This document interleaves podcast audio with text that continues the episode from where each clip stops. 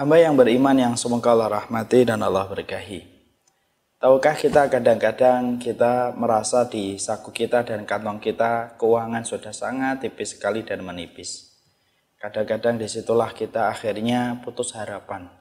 Seakan-akan dunia telah berhenti ketika yang di kantong tinggal beberapa lembar dari uang, padahal kebutuhan begitu sangat banyak. Bagi antum yang hari ini ketika kantongnya menipis, kita tentunya harus paham ada sebuah kaidah robbaniyah yang harus kita imani.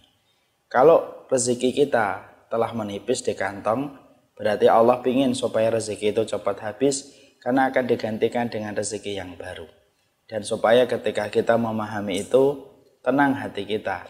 Ketika kita mengerti kalau ada yang pergi, berarti ada yang akan datang. Kalau ada yang mau habis, berarti ada yang akan menggantikan. Dan itulah yang kita imani ketika kita membaca salah satu ayatnya Allah, "Wa ma min dabbatin fil ardi illa 'alallahi rizquha." Tidaklah binatang melata ketika mereka berjalan di atas muka bumi kecuali Allah telah menjamin, menggaransi rezekinya. Jadi kalau hari ini ada keluarga-keluarga muda atau keluarga-keluarga yang sudah lama, ketika gulanya semakin menipis, tehnya semakin menipis, berarti gula yang baru akan datang teh yang baru akan datang. Kalau baju yang sudah kita kenakan sudah mulai rusak, berarti baju yang baru akan datang kembali. Karena itulah konsep ketika Allah sudah menggaransi rezeki kita. Kenapa Allah itu menjadikan harta kita terkadang sedikit, tetapi Allah berikan itu dalam kehidupan kita. Kita harus paham hikmahnya. Allah itu terkadang menutup beberapa pintu rezeki kita yang misalnya lima menjadi satu, supaya salah satunya kita merasakan sukacita di dalam kita kona'ah.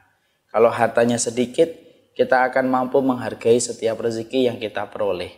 Walaupun kita cuma mendapatkan lima ribu, tapi kita mampu bersyukur. Walaupun kita cuma sepuluh ribu, kita mampu bersyukur. Coba kita lihat saudara kita, yang banyak sekali hartanya. Kadang-kadang kona'ahnya itu hilang, syukurnya pun berkurang. Ketika uang 5000 di kantongnya, dia berpikir 5000 bisa apa? Ketika yang datang itu 10.000 dia berkata 10.000 bisa apa? Coba kalau kita tidak punya harta kecuali harta yang sedikit, 10.000 pun akan membuat kita senang dan bersyukur kepada Allah. Saatnya kita memahami ketika Allah mengurangi jatah di kantong antum, berarti Allah akan menggantikan yang lebih baru. Dan yang kedua, Mungkin Allah menginginkan supaya kita menikmati yang sedikit karena sesungguhnya yang sedikit yang bisa dinikmati itu merupakan kekayaan hati. Barakallahu fikum. Semoga antum kaya hatinya walaupun tipis kantongnya.